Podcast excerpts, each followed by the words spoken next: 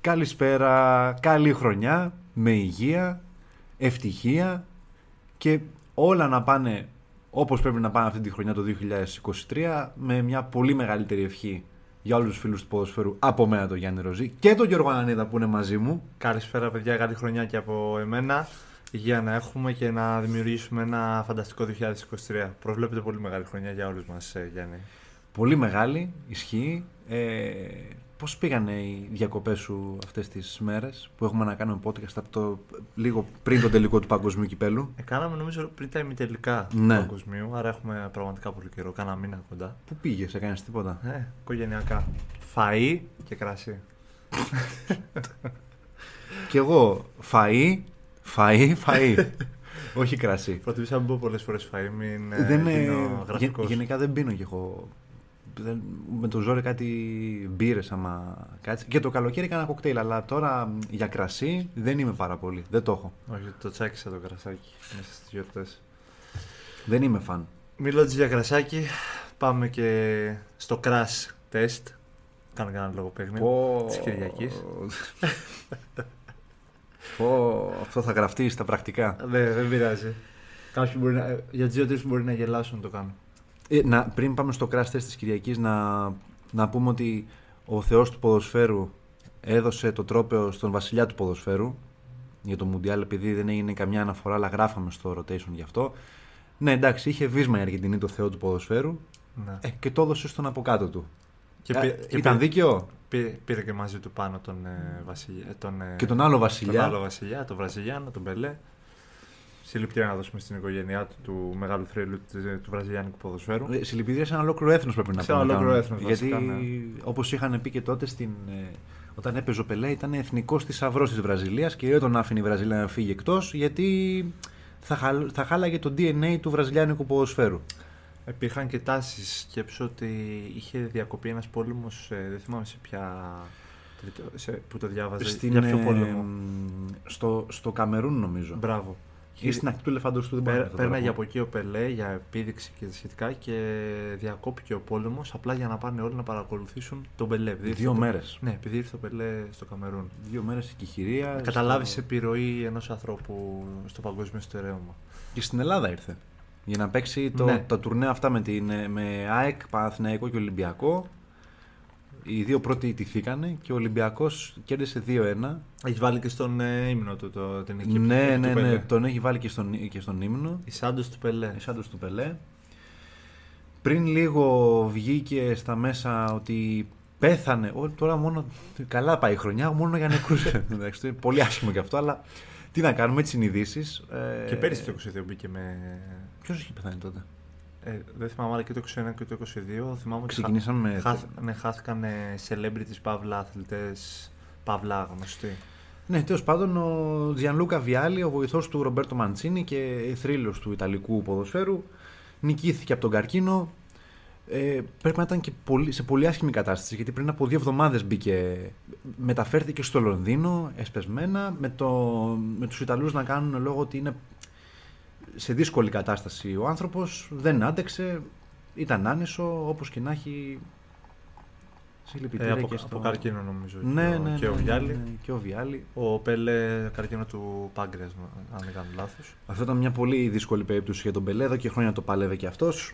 Τα απίστευτο είναι ότι ζει η μαμά του με άνοια, 100 χρόνια. Άλλο πάλι και τούτο. Ναι. Ελπίζω να μην έχει καταλάβει κάτι η γυναίκα. Δεν της το έχουν πει, λέει. Έτσι είχαν πει. Τέλος πάντων, τρομερό πράγμα να είσαι 100 χρόνια. Ξεκινήσαμε πάλι με τα λυπητερά, όπως το επεισόδιο του Μουντιάλ. Ναι. Πάμε να κάνουμε μια στροφή λοιπόν. Είπαμε για το Μουντιάλ αυτά τα πολύ γρήγορα, την μικρή παρένθεση. Ντέρμπι Κυριακής. Να το πάμε και λίγο πιο πίσω με τα 3 τελευταία παιχνίδια της Super League. όπου η ΑΕΚ ξεκίνησε πάρα πολύ καλά την επανέναρξη του πρωταθλήματος, πήρε 2 νίκες και εκεί που ο Παναθηναϊκός γκέλαρε 2 φορές, είχε μια πολύ μεγάλη ευκαιρία στα Γιάννενα να μείνει σε αυτό το πλην 4, να διεκδικήσει ακόμα και το πλην 1 στην Αγία Σοφιά. Δυνητικά και... να το κάνει πλην 1 στο εντός έδρας. Μπράβο, και τώρα καλείται στο γήπεδό της, στο γήπεδο κόσμημα που έχει και που παραμένει και αίτητη εκεί, να πάρει το ντέρμπι με τον Παναθηναϊκό, ο οποίος προβληματίζει, ίσως είναι ο χειρότερος Παναθηναϊκός όλου του πρωταθλήματος. Δεν παίζει καλά η ομάδα του Ιβάν Γιοβάνοβιτς, κάνει συνεχόμενα λάθη και το πρέπει της Κυριακής ίσως να είναι και για τις δύο ομάδες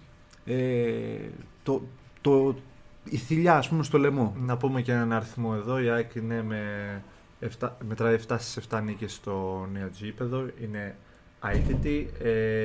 Έχει, νομίζω, διαθέτει το καλύτερο σκοράρισμα πρωταθλήματος με 31 τέρματα και έχει δεχτεί μόλις 1 γκολ σε όλες τις οργανώσεις στην Αγία Σοφιά. Είναι απίστευτο στατιστικό αυτό, Γιάννη, εν ώψη του ντέρμπι της Κυριακής. Τώρα να έχεις δεχτεί 1 γκολ και να έχεις σκοράρει τόσο πολύ, είναι μόνο υπέρ σου, μόνο ψυχολογία σου δίνει και, και θετική σκέψη σχετικά με το πώς μπορεί να πάει το παιχνίδι. Ανεξαρτήτως τραυματισμών και απουσιών. Και το γκολ το έβαλε ο Ιωνικός στο 90+3. Το πρώτο παιχνίδι ήταν αυτό το μεταξύ, θυμάμαι κιόλας. Ναι, νομίζω, ναι. Το πρώτο παιχνίδι ήταν Αγία Σοφιά με τον Ιωνικό. Ναι. Μετά ήταν το 0-0 με τον Ατρόμητο που γίνει 1-0 στο τέλος με το πέναλτι. Όπω, ναι, αυτό το πέναλτι του Μαυρομάτη, ναι, που όλοι λέγανε πώς πήγε και πέσε έτσι πάνω του, στο μάνταλο, τον κρέμισε. Ο Παναθηναϊκός, από την άλλη, εξακολουθεί να είναι η μοναδική αιτητή ομάδα του πρωταθλήματος, τρέχοντας ένα σερί με 13 νίκες, 3 ισοπαλίες, 0 ήττες και διαθέτει την καλύτερη άμυνα της Super League με 6 τέρματα παθητικό. Επίσης πολύ θετική αριθμή για το τριφύλι. Δηλαδή βλέπω δύο ομάδες που θα κοντραριστούν και είναι εισάξεις σε πολλά στάδια, οπότε θα δούμε ένα απίστευτο παιχνίδι. Τα ρεπορτάζ, τουλάχιστον από αυτά που είχα διαβάσει και εγώ, λένε ότι ο Αλμέιδα έχει σκοπό να δώσει χώρο στον Παναθηναϊκό. Ναι, το πλάνο του αλλάζει λίγο για αυτό το παιχνίδι.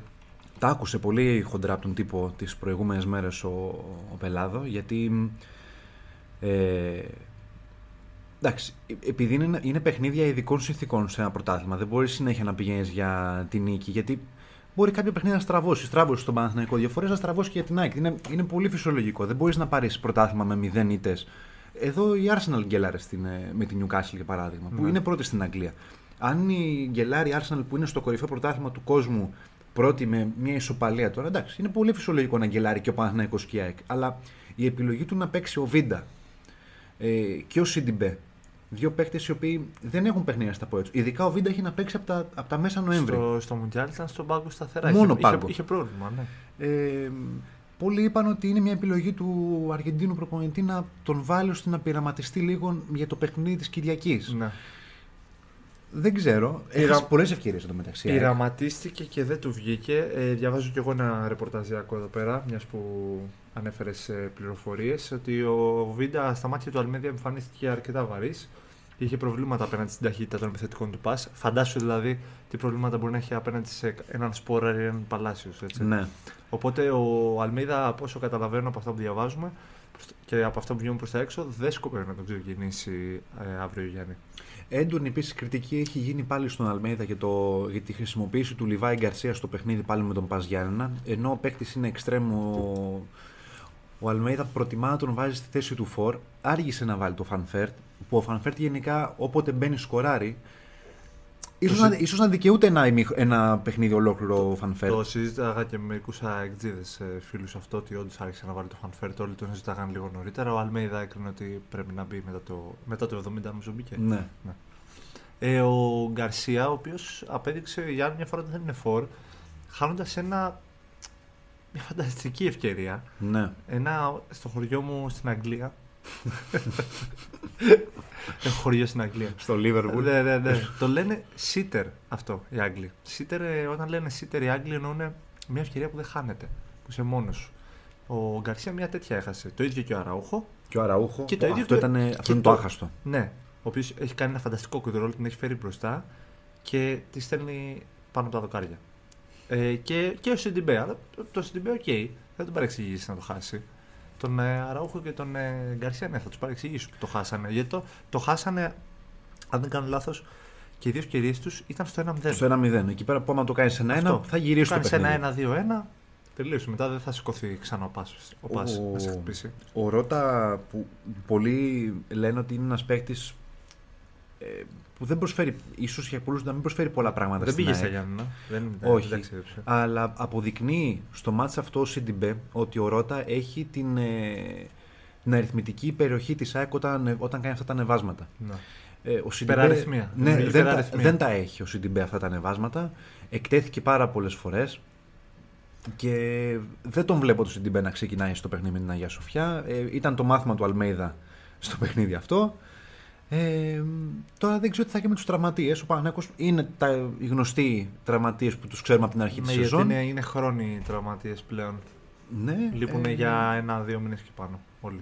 Μπήκε ο Πούχατς στην εξίσωση του Παναθηναϊκού. Έβαλε και γκολ με τον Λεβανδιακό. Ακυρώθηκε από το VAR. Είναι λίγο σκασμένος και ο Χουάνκα, η αλήθεια είναι.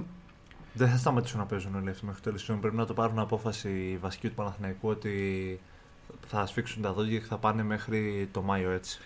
Γλίτωσε ο Πέρεθ από το παιχνίδι της Λιβαδιάς, δεν έπαιξε. Και τώρα ευελπιστούμε ότι ανέβηκε και ο Σούση πάνω στο γραφείο. Να κατεβάσουμε και το γάτο κάτω γιατί κάνει τα δικά του. Εντάξει, αυτά είναι τα ευτράπελα. Επιστροφή Σιμάνσκι, για να συνεχίσουμε λίγο να κοπάναμε τον κόσμο με πληροφορίες. Επιστροφή Σιμάνσκι αύριο για τον Αλμέιδα. Μπορεί να υπολογίζει πάνω στο παίκτη ο Αργεντίνος. Εγώ επίσης βλέπω ότι μια ιδανική εντεκάδα για τον Παναθηναϊκό στο παιχνίδι με την ΑΕΚ θα ήταν οι γνωστοί-άγνωστοι. Για πολλούς το λέω και το άγνωστο γιατί δεν ξέρουμε τι θα γίνει με τον Χουάνκα, θα παίξει ο Πούχατς, αλλά είναι σίγουρα Μπρενιόλη, Σχέγκεφελτ, Μάγνουσον. Μάλλον θα προτιμήσει τον Κότσερα δεξιά. Ερωτηματικό η συμμετοχή του Χουάνκα, καθώς έδειξε πολύ καλό πρόσωπο ο Πούχατς. Η επιστροφή του Πέρεθ στο αρχικό σχήμα, λογικά μαζί με τον, Τσέριν, Παλάσιος Βέρμπιτ αριστερά-δεξιά. 4-3-3, 4-3 θα πάει. Ο Γιοβάνοβιτς, λες. Σίγουρα πρέπει να κρατήσει την μπάλα με την ΑΕΚ. Αυτό είναι το μόνο σίγουρο. Πρέπει να την κρατήσει την μπάλα με την ΑΕΚ. Αν δεν την κρατήσει. Εκεί υπολογίζει όμως και ο Αλμέιδα. Αν σκεφτείς ότι τα ρεπορτάζ γράφουν πως ετοιμάζεται να δώσει χώρο στον Παναθηναϊκό για να κρατήσει μπάλα. Να συνάδουν τα πλάνα των δύο προπονητών είναι λίγο δύσκολο. Ναι. Νομίζω. Αλλά αν έλεγες στον Παναθηναϊκό ότι να τελειώσει το παιχνίδι και να είναι μια ισοπαλία τέλος πάντων. Το παίρνει σε σακουλάκι και φεύγει. Ναι. Γιατί δεν ξέρω αν θα περάσει και ψάχνει την Αγία Σοφιά με βαθμό. Ο ΠΑΟΚ δεν πέρασε. Πέρασε δύσκολα. Το πρόβλημα για τον Παναθηναϊκό και το θετικό για την ΑΕΚ είναι ότι ο ένας έχει εκτός τον Ολυμπιακό ακόμα. Που ο Ολυμπιακός δείχνει να έχει αλλάξει πρόσωπο και να έχει αλλάξει σελίδα με το νέο έτος και την επανέναρξη της Super League. Ενώ η ΑΕΚ το αντίθετο. Έχει εντός όλα τα ντέρμπι. Όλα τα ντέρμπι. Εκτός του ΠΑΟΚ. Ναι, και έχουμε δει τι κάνει μέσα στην Αγία Σοφιά φέτος. Που είναι όλοι έχουν την άβρα του νέου γηπέδου και την ατμόσφαιρα του νέου γηπέδου. Οπότε νομίζω ότι αυτό είναι θετικό για αυτήν και αρνητικό για τους αντιπάλους της. Το ότι τους περιμένει εισαγωγικά στην Οπαπαρίνα. Απλά Γιώργο, τα έχουμε ακούσει όλα. Έχουμε ακούσει ότι θα κερδίσει η ΑΕΚ εύκολα, θα κερδίσει ο Παναθηναϊκός εύκολα, θα έρθει η ισοπαλία. Ναι, όλοι των άκρων. Επειδή είναι ένα ντέρμπι και στα ντέρμπι δεν ξέρεις τι μπορεί να γίνει, και να βάλουμε και το παράγοντα του πρέπει. Το είπα και στην αρχή αυτό. Ο Παναθηναϊκός από τη στιγμή που τελείωσε ο πρώτος γύρος του πρωταθλήματος και έγινε η διακοπή του Μουντιάλ, οι παίκτες μέσα τους είναι πολύ φυσιολογικό αυτό το πράγμα και προσπαθεί να το κάνει αυτό το πράγμα ο Γιοβάνοβιτς, όπως και από την πλευρά της ΑΕΚ. Οι παίχτες μέσα τους έχουν το πρέπει, ότι άμα προηγηθούμε, όπως έγινε για παράδειγμα με τον Ιωνικό στην Νίκαια, πήγε να δημιουργήσει, δέχτηκε τον γκολ. Μετά δεν μπορούσε να κάνει κάτι άλλο, ώστε να κάνει το 2-1 και να το γυρίσει το παιχνίδι πάλι. Με τον Όφη. 60 λεπτά μόνο κατοχή της μπάλας, δέχτηκε τον γκολ από τον Όφη, κάτι πρέπει να κάνουμε, το ισοφάρισε τελευταία στιγμή, αλλά πάλι οι παίκτες παίζαν με άγχος. Στη Λιβαδιά πάρα πολλές ευκαιρίες όμως, πάρα πολλά σουτ, τρομερή κατοχή. Με το Λεβαδιακό πάλι ένα 25 λεπτό μαγκωμένη, έγινε το 1-0, έλεγες πάλι γύρω κάτι τριγυρνάει τον Παναθηναϊκό. Πήγε να δεχτεί το πρώτο γκολ, την πρώτη τελική γκολ Δεν το έβγαλε ευτυχώς ο Μπρενιόλη που λέει ο λόγος. Είχε ευκαιρίες πολλές για το αυτοανησυχητικό για τον Παναθηναϊκό με τον Λεβανδιακό. Είχε πολλές ευκαιρίες για το 2-0, αλλά δεν το ολοκλήρωσε ποτέ. Και αυτό. Δεν μπορείς να χαριστείς στην ΑΕΚ άμα έχεις τέτοιες ευκαιρίες. Φυσικά. Θα σε τιμωρήσει και θα τα βάλει αυτή. Η ΑΕΚ στο παιχνίδι με τον Πας δέχτηκε δύο γκολ πάρα πολύ γρήγορα. Οι παίκτες είχαν στο μυαλό τους μάλλον το παιχνίδι της Κυριακής και αφήσαν το παιχνίδι με τον Πας Γιάννη να περάσει και το πληρώνουν τώρα βαθμολογικά. Δηλαδή και οι δύο ομάδες είναι αγχωμένες. Και εκεί που η ΑΕΚ έχει το πλεονέκτημα να δώσει το άγχος στον Παναθηναϊκό και να τους πει: παιδιά, ελάτε στην Αγία Σοφιά. Να σας πάω στο μείον ένα. Μπράβο, τώρα και η ΑΕΚ έχει άγχος. Γιατί να μην λέμε και ότι θέλουμε, αν λέω υπάρχει ένα σενάριο που ο Παναθηναϊκός κερδίζει την ΑΕΚ στην Αγία Σοφιά, είναι μείον 10. Πρέπει δηλαδή ο Παναθηναϊκός να γκελάρει συνεχόμενα πάλι η ΑΕΚ ώστε να βρει ρυθμό. Και ο Παναθηναϊκός πάει στα Γιάννενα επομένως. Ή να περιμένει η ΑΕΚ στα playoff ο Παναθηναϊκός να καταρρεύσει από τα πολλά ντέρμπι. Τίποτα άλλο δεν μπορεί να γίνει. Όσα ντέρμπι θα παίξει ο Παναθηναϊκός, αλλά τόσο θα παίξει και η ΑΕΚ. Ναι. Με την πιο σημαντική σημείωση. Αυτό το ξεχνάνε πολλοί. Λένε ο Παναθηναϊκός θα καταρρεύσει στα ντέρμπι, έχει πολλά μεγάλα μάτς στα playoff. Και εσύ τα έχεις. Ναι. Το θέμα είναι ότι άμα ο Παναθηναϊκός τελειώσει το παιχνίδι με την Αγία Σοφιά, η ΑΕΚ έχει παιχνίδι να πάει στην Τούμπα. Που με την Τούμπα δεν τα πάει καλά η ΑΕΚ. Ναι. Ενώ ο Παναθηναϊκός το πήρε το παιχνίδι στην Τούμπα. Με τα δύο γκολ του Αϊτόρ. Δεν έχει να κερδίσει την Τούμπα η ΑΕΚ. Αλλά έχει αρκετά. Μιλώντας για... Μιλώντας για 1-1 μεταξύ ομάδων, η ΑΕΚ έχει να δει νίκη με τον Παναθηναϊκό από τον... από τον Δεκέμβρη του 2021. Σεζόν 21-22, ναι. Έχει τόσο καιρό να κερδίσει η ΑΕΚ τον Παναθηναϊκό. Ναι, από τότε μετράει 2 ήττες και 2 ισοπαλίες. Οι 2 ήττες έχουν έρθει φυσικά στην Λεωφόρο. Φέτος και το χειμώνα του 22. 27 Δευτέρου. Εγώ ψάχνω να βρω πού είναι η νίκη της ΑΕΚ στην Τούμπα. Είναι το 2020. Όχι τόσο μακραίος. Στα play-off. Όχι τόσο μακραίος νομίζαμε. 3 χρόνια. Στα play-off. Αυτή είναι η τελευταία νίκη της ΑΕΚ επί του ΠΑΟΚ στα play-off με Τσιγκρίνσκι και Λιβάγια με πέναλτι.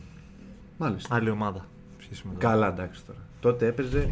Μπάρκας, Βάρνας, Τσιγκρίσκι, Παουλίνιο, Λόπες, Σιμόες, Κρίστισιτς, Μάνταλος, Λιβάγια, Αλμπάνης, Ολιβέιρα. Μέτρα τώρα πως έχουν μείνει στη βασική δεκάδα. Ο Μάνταλος. Δεν πες πάντα βασικός, ναι. Ο Μάνταλος και ο Μάνταλος. Και ο Ολιβέιρα είναι στον ΠΑΟΚ, άρα να δει. Ο Ανσεσιάδης ήταν στο τέρμα τότε. Ο Μπάρκας που είναι στη Celtic τώρα. Όχι, έφυγε από τη Celtic. Πήγε στην. Πού πήγε ο Μπάρκας τώρα. Έτσι να το ψάξουμε και αυτό. Έφαγα σκάλωμα τώρα.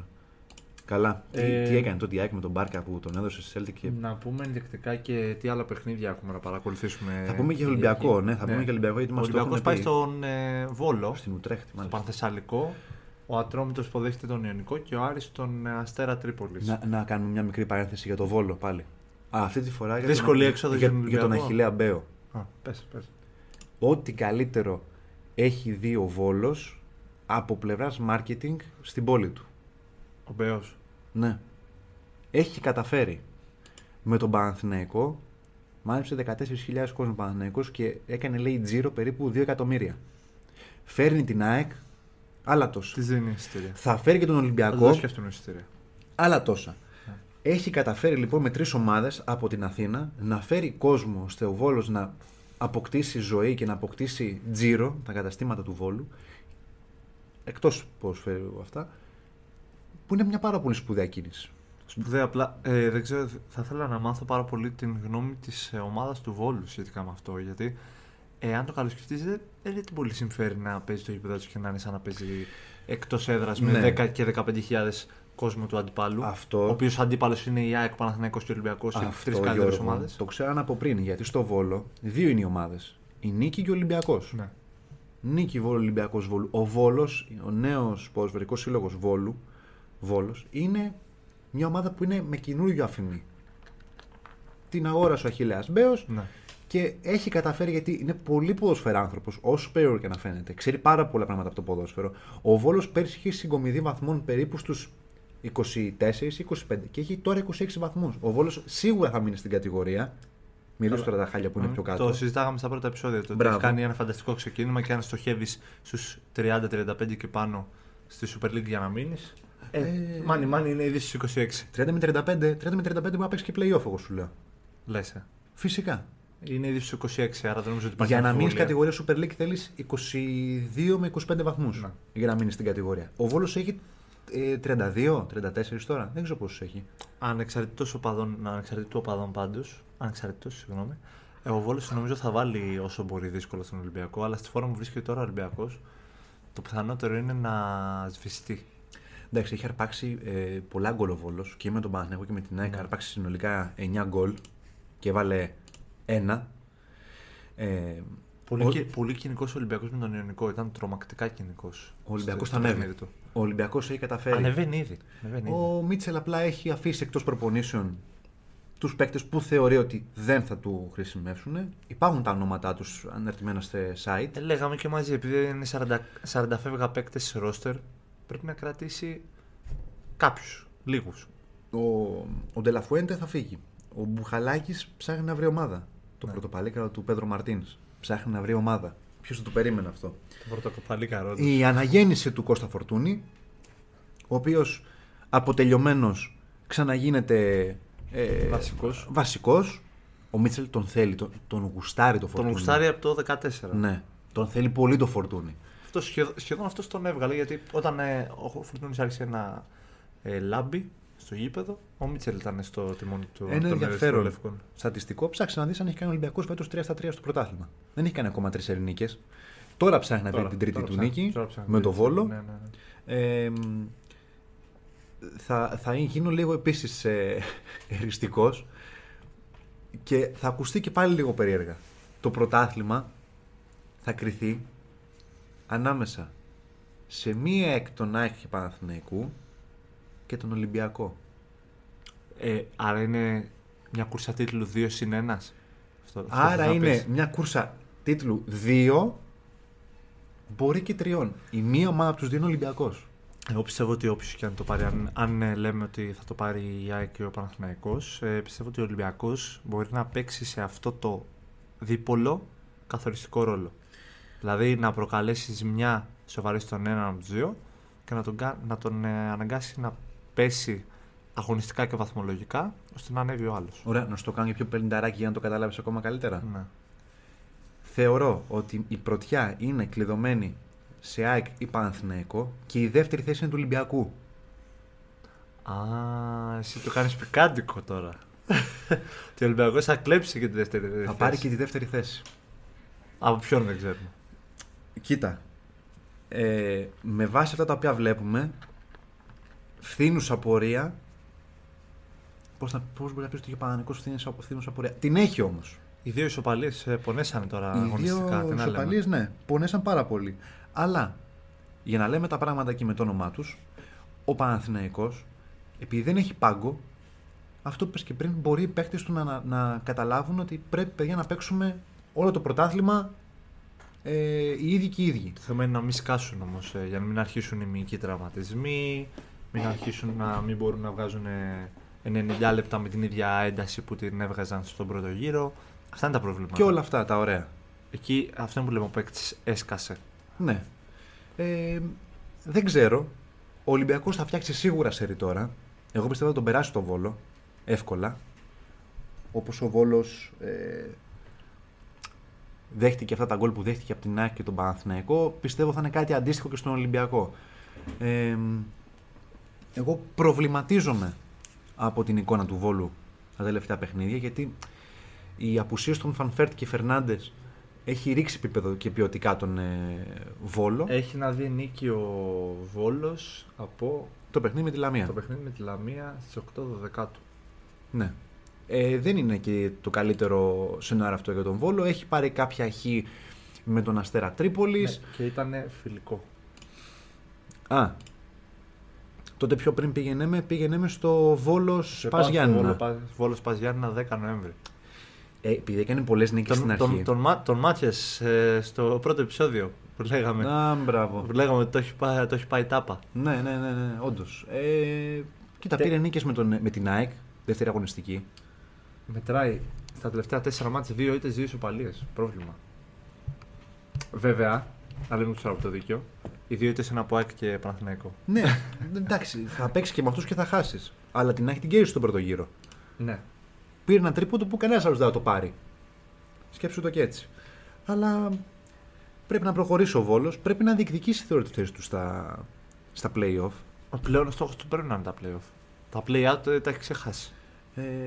Είδες καθόλου τον Ολυμπιακό με τον, και με τον Ιωνικό και με τον Αστέρα να μου πεις ποια είναι η διαφορά του Ολυμπιακού στην εποχή Μαρτίνς, Κορμπεράν και ύστερα του Μίτσελ?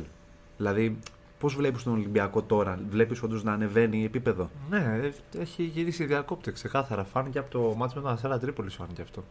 Δεν χρειάζεται να είσαι ούτε επιστήμονας ούτε ειδικός για να δεις ότι έχει αλλάξει σελίδα. Και ο λόγος, κατά τη γνώμη μου τουλάχιστον, δεν είναι άλλος, και το έχω γράψει και σε άρθρο, από το ότι ο Μίτσελ έχει διαλέξει μια σταθερή εντεκάδα με την οποία θα πορευτεί. Δηλαδή από 40 παίκτες, ποιοι μου κάνουν, ποιοι κάνουν αυτό που θέλω, ποιοι δουλεύουν στην προπόνηση όπως θέλω, αυτοί και αυτοί. Ωραία. Εσύ κάτσε έξω, δεν σε θέλω, δεν μου κάνεις αυτό που θέλω. Θα παίξεις εσύ. Ίσως να είναι μια χρονιά που ο Ολυμπιακός πρέπει να καταλάβει ότι οι επιπόλαιες κινήσεις και οι πολλοί παίκτες δεν φέρουν την άνοιξη.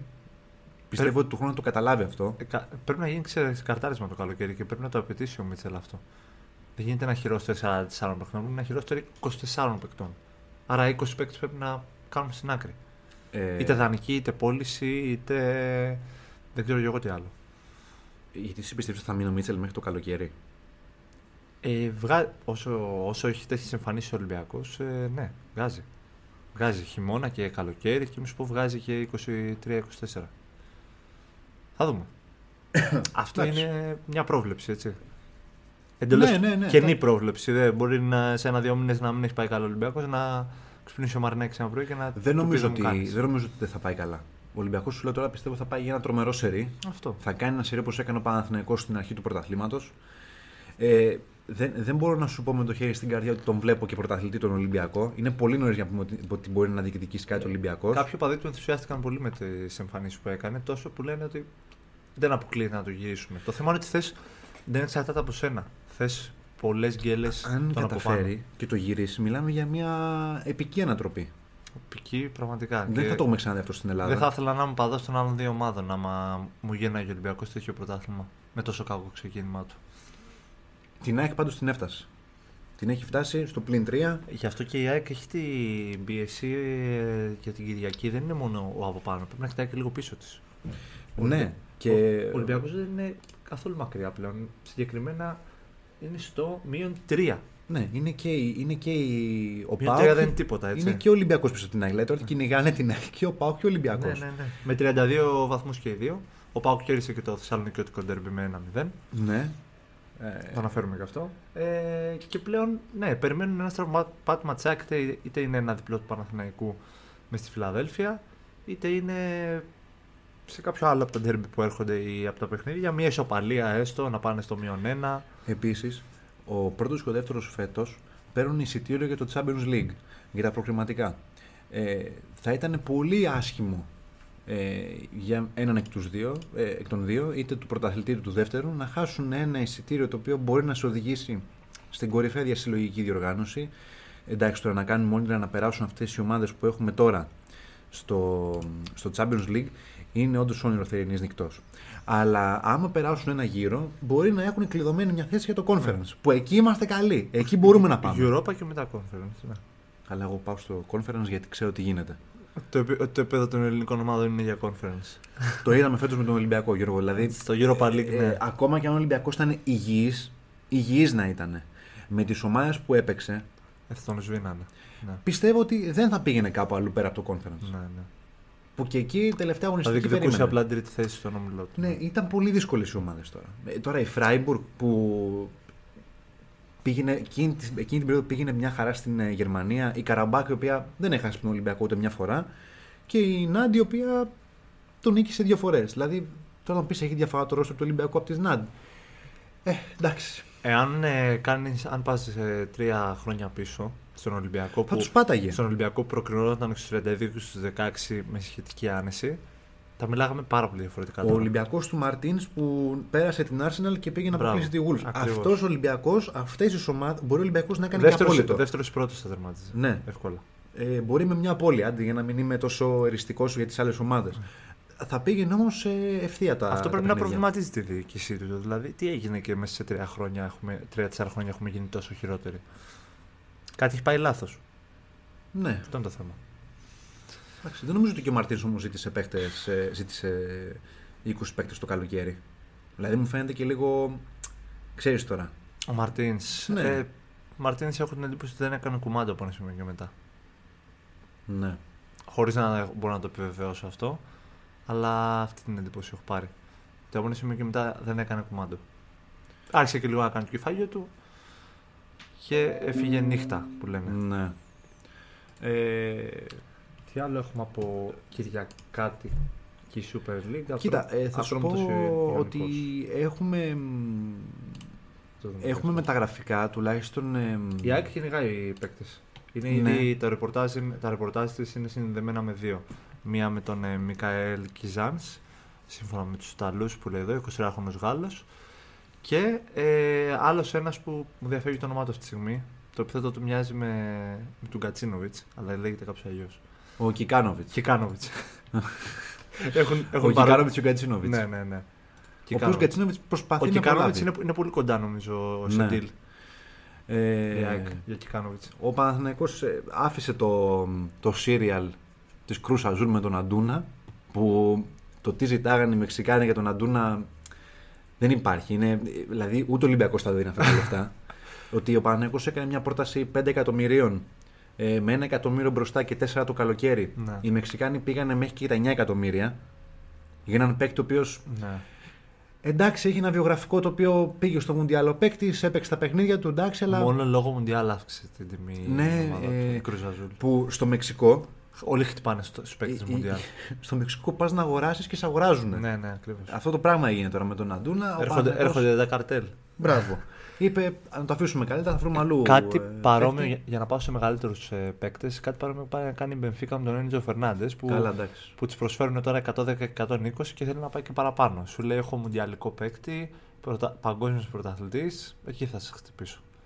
Βέβαια, ο παίκτης ήθελε πάρα πολύ να έρθει στην Ελλάδα. Ο Αντούνα πίεζε την ομάδα του, την Κρούς Αζούλ, να φύγει, βέβαια. Πρέπει να συνεργαστεί και η ομάδα. Δεν γίνεται και να πιέζει αυτός άμα η ομάδα δεν ρίξει λίγο τα θέλω της. Έμπλεξε και ο Παναθηναϊκός, γιατί το 50% του παίχτη είναι στην Τσίβας. Ναι. Δηλαδή τώρα είναι μια. Να ρωτήσουμε τον πατέρα, να ρωτήσουμε τη μάνα, να πάει δρομή το παιδί και αν μας αφήσει και ο θείος και κάπως έτσι έγινε τώρα. Φαντάζομαι πόσο ήθελε τον ακολούθησε μέχρι και στα social media τον Παναθηναϊκό. Ναι, γιατί είχε μια ευκαιρία τα προηγούμενα χρόνια στην Ευρώπη, δεν την εκμεταλλεύτηκε ο Πέιτς, ξαναγύρισε στο Μεξικό και τώρα επειδή βλέπει ότι ο Παναθηναϊκός πάει καλά στο πρωτάθλημα και υπάρχει και το ενδεχόμενο της Ευρώπης, ο Πέιτς θέλει να διεκδικήσει κάτι στην Ευρώπη. Αλλά δεν έκατσε. Προσπεράσαμε κάτι σημαντικό που έγινε στο μάτς με τον Λεβανδιακό Γιάννη.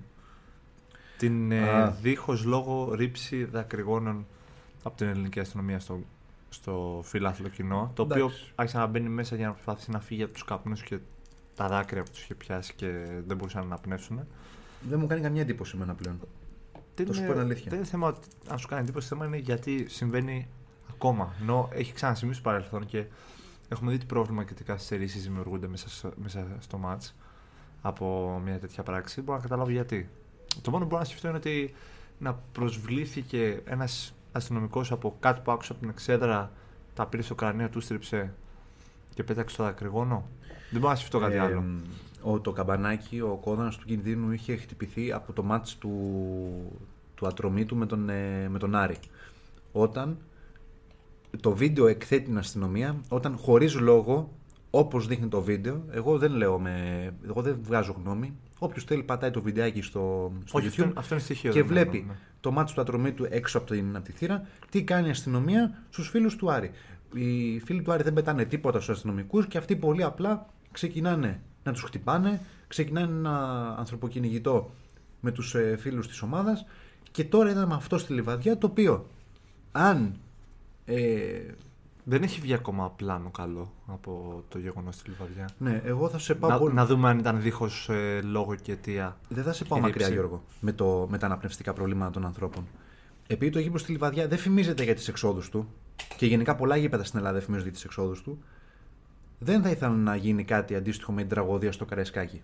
Που ο κόσμος ποδοπατήθηκε και ήταν μια μαύρη μέρα για τον ελληνικό αθλητισμό και για την Ελλάδα γενικά. Και πετάχτηκε ένα δακρυγόνο μέσα και ο κόσμος έτρεχε να σωθεί γιατί δεν μπορούσε να αναπνεύσει. Θα μπορούσε κάλλιστα να έχει γίνει κάτι παρόμοιο, έτσι. Οι δημοσιογράφοι γράφουν για ένα. Κάνουν λόγο για ένα γεγονός το οποίο δεν το χωράει το ανθρώπινο μυαλό. Παιδάκια να πηδάνε τα κυκλειδώματα για να γλιτώσουν από τα δακρυγόνα. Μπήκαν μέσα στο γήπεδο. Ένας φίλος του Παναθηναϊκού δεν μπορούσε να αναπνεύσει, τον πήρε το ασθενοφόρο. Οι παίχτες δεν μπορούσαν να βγουν έξω. Υπάρχουν εικόνες των φιλάθλων μετά στο γήπεδο που προσπαθούσαν να γλιτώσουν από τα δακρυγόνα, να πάρουν μια ανάσα. Εντάξει, δεν έχουν κάνει τίποτα. Δεν έχουν μιλήσει για ποιος θα φέρει την ευθύνη σε αυτό. Δεν έχει βγει κάποιος να πει τίποτα. Όχι, τι να πούνε, δεν υπάρχει λόγος. Απλά πρέπει να τα αναφέρουμε γιατί μιλάγαμε πριν για το Λεβανδιακός Παναθηναϊκός και το προσπεράσαμε λίγο. Πόση ώρα ήταν καθυστέρηση, κανένα μισάωρο? Είχε πάρα πολύ καθυστέρηση.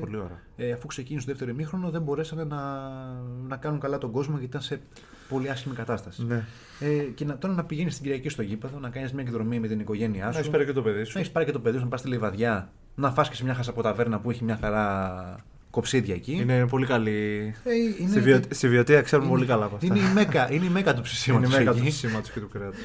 Να πας τώρα εκεί και να φας δακρυγόνα και να λες αν θα γυρίσω σπίτι μου σήμερα από ένα μάτς. Λεβαδιακός Παναθηναϊκός. Εντάξει. Κλείνουμε την παράσταση. Συνήθως σε αυτές τις περιπτώσεις μιλάμε για το πρόβλημα των οπαδών και το τι προκαλούν οι οπαδοί σε αυτά τα παιχνίδια και χαλάνε την εικόνα και τον ελληνικό αθλητισμό. Αλλά κοίτα να δεις που αυτή τη φορά οι οπαδοί με τα μέχρι τώρα δεδομένα είναι αθώοι. Είναι φερόμενοι ως αθώοι, να το πω έτσι. Μέχρι τώρα δεδομένα. Εγώ δεν θέλω να σταθώ σε μια δήλωση που είχε κάνει κάποτε ένας πολιτικός ότι εμείς δεν θέλουμε τους οπαδούς, θέλουμε τους φιλάθλους. Ναι. Οι οπαδοί κάνουν κακό. Νομίζω ότι στη Λιβαδιά ήταν μόνο φιλάθλοι. Άμα όντως δεν έκαναν τίποτα και κοιτάχτηκε ένα δακρυγόνο από το πουθενά, ήταν φιλάθλοι. Δεν θα πω τίποτα πάλι. Θα αφήσω την εικόνα πάλι να μιλήσει στα δύο παιχνίδια του Βόλου, όπου υπάρχει και Παναθηναϊκός. Δεν κατεβήκαν μόνο φιλάθλοι, κατεβήκαν και οι οπαδοί των δύο ομάδων. Ναι.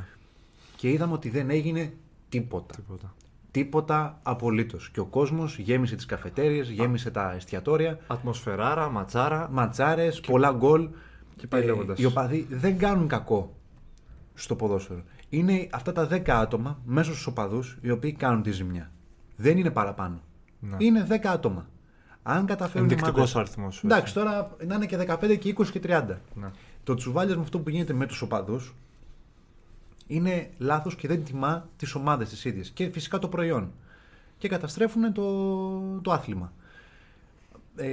Θα πω πάλι ότι και για την αστυνομία. Το να γενικεύεις κάτι, ένας το πέταξε αυτό. Ένας ήταν ο ανεγκέφαλος. Ναι. Αυτό πρέπει να τον περιορίσουν. Θα σε πάω πίσω στη δηλώση του φίλου μου του Λάμπρου πέρυσι, ναι. Που είναι παδός Παναθηναϊκού και είναι μέσα στα πράγματα, ότι ο παδός είναι κάτι ρομαντικό, μου είχε πει. Χαρακτηριστικά ο Λάμπρος. Ο παδός είναι κάτι ρομαντικό. Ο χουλιγκάνος είναι κάτι άλλο, μου λέει. Ναι, εντάξει. Δεν διαφέρει ο άνθρωπος ο οποίος πάει στο κέντρο της πόλης και σπάει βιτρίνες και αυτά, από αυτόν τον οποίο μπαίνει μέσα στο γήπεδο και κυνηγάει παίκτες, βγάζει τα σημαίακια, καίει τα δίχτυα, πετάει αντικείμενα και όλα αυτά. Αυτοί δεν διαφέρουν. Αλλά υπάρχει και κολούς που είναι ρομαντικός ο παδός. Πάει επειδή έχει καθαρή αγάπη, αγνή αγάπη για την ομάδα του. Μπράβο. Αυτούς θέλουμε. Μα αυτούς θέλουμε, ναι, δεν θέλουμε κανέναν άλλον στα γήπεδα. Μα αυτοί φτιάχνουν και την ατμόσφαιρα. Τώρα, εγώ πιστεύω ότι στο παιχνίδι τώρα που θα παίξει το ΑΕΚ Παναθηναϊκός, μην ακούσει. Φοβάμαι μην γίνει ένας χαμός. Δεν νομίζω. Βέβαια, φοβόμασταν και για το ΑΕΚ ΠΑΟΚ και δεν έγινε τίποτα. Για το ΑΕΚ ΠΑΟΚ φοβόμασταν. Για το Παναθηναϊκός Ολυμπιακός φοβόμασταν. Ήταν μια αγνή φανταστική ατμόσφαιρα και για το Παναθηναϊκός Ολυμπιακός φοβόμασταν, αν εξαιρέσεις τα γεγονότα με Καραπαπά και λοιπούς στο τέλος. Εντάξει. Ναι, αν εξαιρέσεις αυτά ήταν. Πολύ καλό το παιχνίδι και η ατμόσφαιρά του και δεν υπήρχαν προβλήματα. Μακάρι και σε κάτι παρόμοιο είναι. Λες και οι οπαδοί που πάνε στο γήπεδο έχουν καταλάβει φέτος ότι δεν θέλουμε να το χαλάσουμε αυτό που συμβαίνει στο πρωτάθλημα. Έχουμε μετά από χρόνια καλό πρωτάθλημα, ας μην το χαλάσουμε. Είναι αυτό που σου λέγα. Τι Μουντιάλ τώρα, Super League μας, κόψε το Super League μας τώρα. Τι να κάνουμε τώρα. Τι παιχνίδι έχει, Αργεντινή, Γαλλία. Πότε θα ξεκινήσει να δούμε ΑΕΚ Βόλος και Ολυμπιακός Ιωνικός.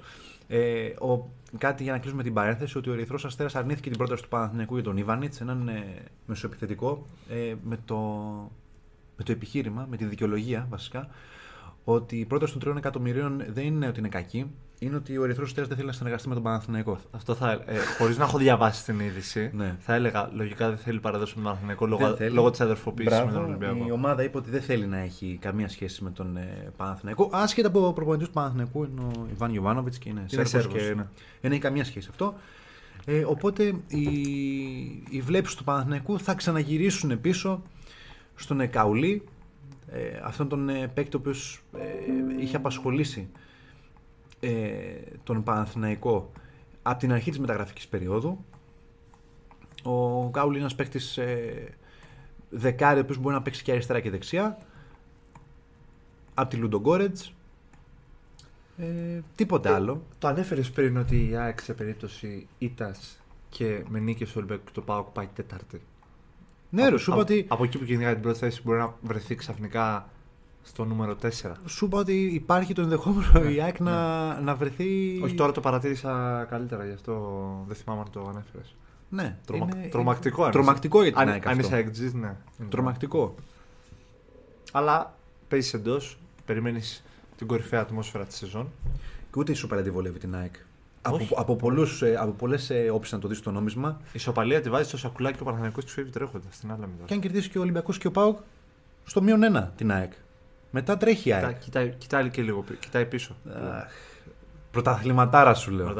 Τι Premier League τώρα μου λένε εκεί, η Arsenal γκέλαρε. Τι με νοιάζει εμένα που γκέλαρε η Arsenal. Εδώ βλέπω πρώτο Παναθηναϊκό, στο μείον 7 η ΑΕΚ και στο μείον 3 από αυτήν Ολυμπιακός και ΠΑΟΚ. Τι Premier League μου λες τώρα εσύ. Γκέλαρε θα ήταν αν έπαιζε με κάποιον που είναι κάτω-κάτω την εκθέση. Γκέλαρε με τον ομάδα της τρίτης θέσης, δεν υπάρχει νομίζω. 10 βαθμοί διαφορά, 4 ομάδες. Καταλαβαίνεις τι γίνεται. Όποιος γκελάρει. Championship γίναμε. Champions League, εγώ σου λέω. Τι Champions. Ποιος θα το σηκώσει. Τη Novibet Super League, πώς λέγεται τώρα που το πήρε η Novibet το πρωτάθλημα. Α, το κύπελο πήρε βασικά. Όχι, εντάξει. Νομίζω αυτά. Ναι, αυτά τα λίγα. Περί του Αθηναϊκού Derby. Αυτά τα λίγα του Αθηναϊκού Derby. Αναμένουμε ένα απίστευτο παιχνίδι, Γιάννη. Θεωρώ ότι και ποδοσφαιρικά και τακτικά και από θέμα ατμόσφαιρας θα απολαύσουμε. 2 ώρες ποδόσφαιρο. Η παραγωγή μου λέει ότι έχουμε 10 λεπτά ακόμα. Πες μου κάτι για Πρέμιερ. Ελπίζω να γλιτώσω. Πες μου κάτι για Πρέμιερ που. Εντάξει, εμείς με τον Γιώργο χαριτολογώντας κάνουμε πλάκα και ρίχνουμε κράξιμο ένας τον άλλον. Αυτός ως Liverpool, εγώ ως United. Για την πορεία που κάνει η ομάδα σου. Εγώ ξέρω ότι πάω πολύ καλά. Είναι απορία, δεν είναι πορεία αυτό που κάνει η ομάδα. Δεύτερο λόγο παίγνει σήμερα. Εγώ πάω καλά. Πάω πολύ καλά. Εσύ έχεις προπονητή. Έχεις προπονητή. Όχι, εγώ προπονητή. Όχι, εγώ προπονητή. Εντάξει, απλά εμένα η διοίκηση μου είναι τόσο κακή. Τόσο. Δεν μπορώ να πιστέψω ότι λες ότι η διοίκηση είναι κακή όταν υπάρχει United. Εντάξει, όταν υπάρχουν οι Glazers. Οκ, τώρα γιατί κάνουμε συγκρίση τους κακούς με τους πανκακούς, ας πούμε. Εντάξει. Όχι, εντάξει, κατά τη γνώμη μου η Liverpool απλά θέλει.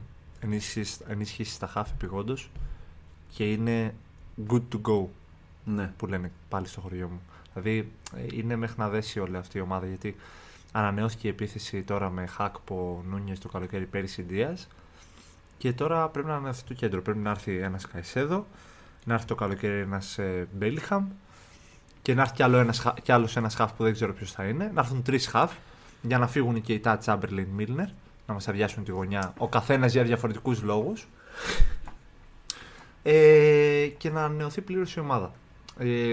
Αυτό που βλέπω εγώ είναι ότι η Liverpool φέτος περνάει μια full μεταβατική σεζόν. Αν πετύχει τετράδα είναι επιτυχία. Αν κάνει μια χ πορεία στο τσουλού είναι επιτυχία.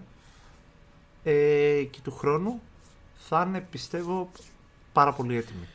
Μπορεί να εκτεθώ, αλλά νομίζω ότι του χρόνου θα είναι μια άκρως ανταγωνιστική ομάδα. Ίσως να είναι και μια τρύπα στα ταμεία το ότι δεν θα βγει Ευρώπη. Τρύπα στα ταμεία και, και δεν θα είναι θελκτική για, για παίκτες στόχους και πάει λέγοντας. Γιατί τώρα το να μην βγεις στη Champions League είναι πάρα πολύ δύσκολο. Ο προβληματισμός στους κόκκινους είναι Newcastle, θεωρώ. Γιατί βλέπεις μια ομάδα με ένα απλά καλό υλικό που αναπτύσσεται συνεχώς. Να κυνηγάει τετράδα.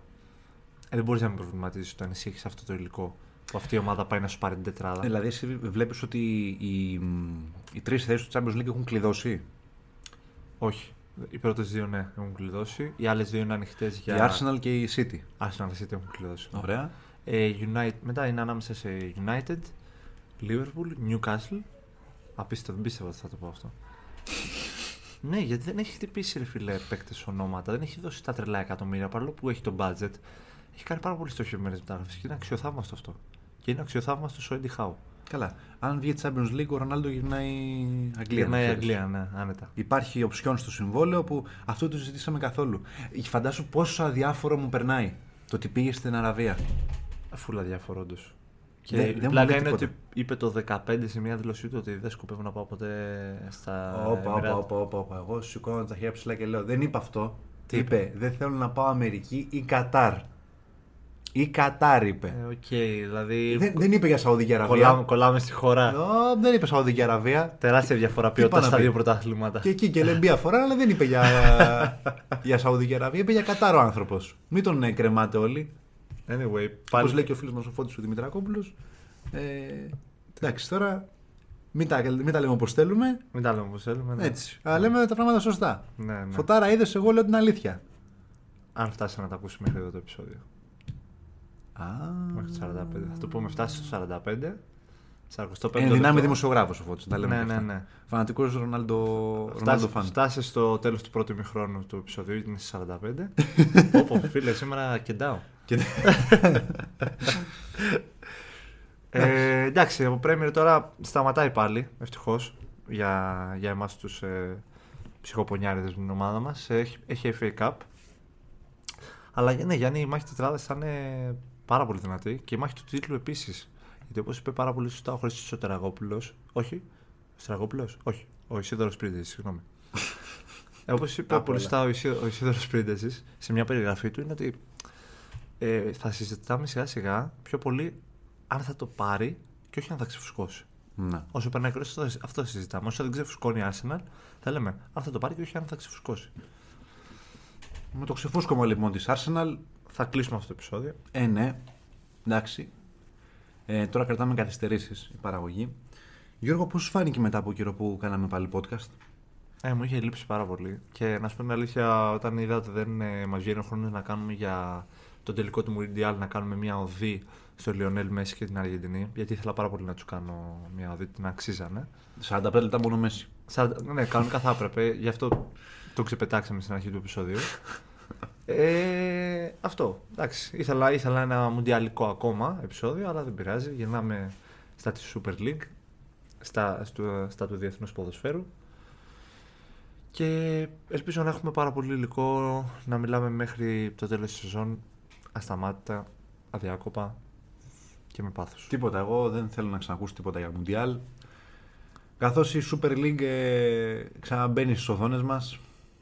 Ξαναπέζει βασικά στις οθόνες μας. Είμαι πάρα πολύ χαρούμενος γι' αυτό.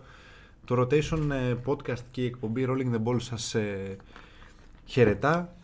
Το πρώτο επεισόδιο της σεζόν θα ακολουθήσει, φαντάζομαι, κάποια στιγμή. Της νέας χρονιάς. Σεζόν. Της νέας χρονιάς. Της νέας χρονιάς, όχι της σεζόν. Έχεις δίκιο, έχει αρχίσει η σεζόν. Αναμένουμε τη Γιώτα Κουφού και τον Γιώργο Γατή για το Give and Go να ξεκινήσουν τώρα κι αυτοί. Θα έχουν και υλικό NBA κάποια στιγμή τα παιδιά. Μα πρέπει να έχουν υλικό NBA, γιατί γίνεται χαμός. Ο φίλος μου ο Ντόνα Βανομίτσελ έβαλε 71 πόντους και ένα ωραίο μιμ για να το κλείσω. Οι Καβαλίες γράψαν ότι ο Ντόνα Βανομίτσελ και ο Ρόμπιν Λόπες βάλαν μαζί 72 πόντους. Ο Λόπες έβαλε ένα πόντο. Λοιπόν, αυτά από εμάς, ο Γιώργος Ανανίδης και ο Γιάννης Ροζής σας χαιρετάνε. Καλή συνέχεια παιδιά, να προσέχετε ό,τι κάνετε και θα μας ακούσετε στο επόμενο επεισόδιο του Rolling the Ball πάρα πολύ σύντομα, ελπίζω. Καλή συνέχεια σε όλους.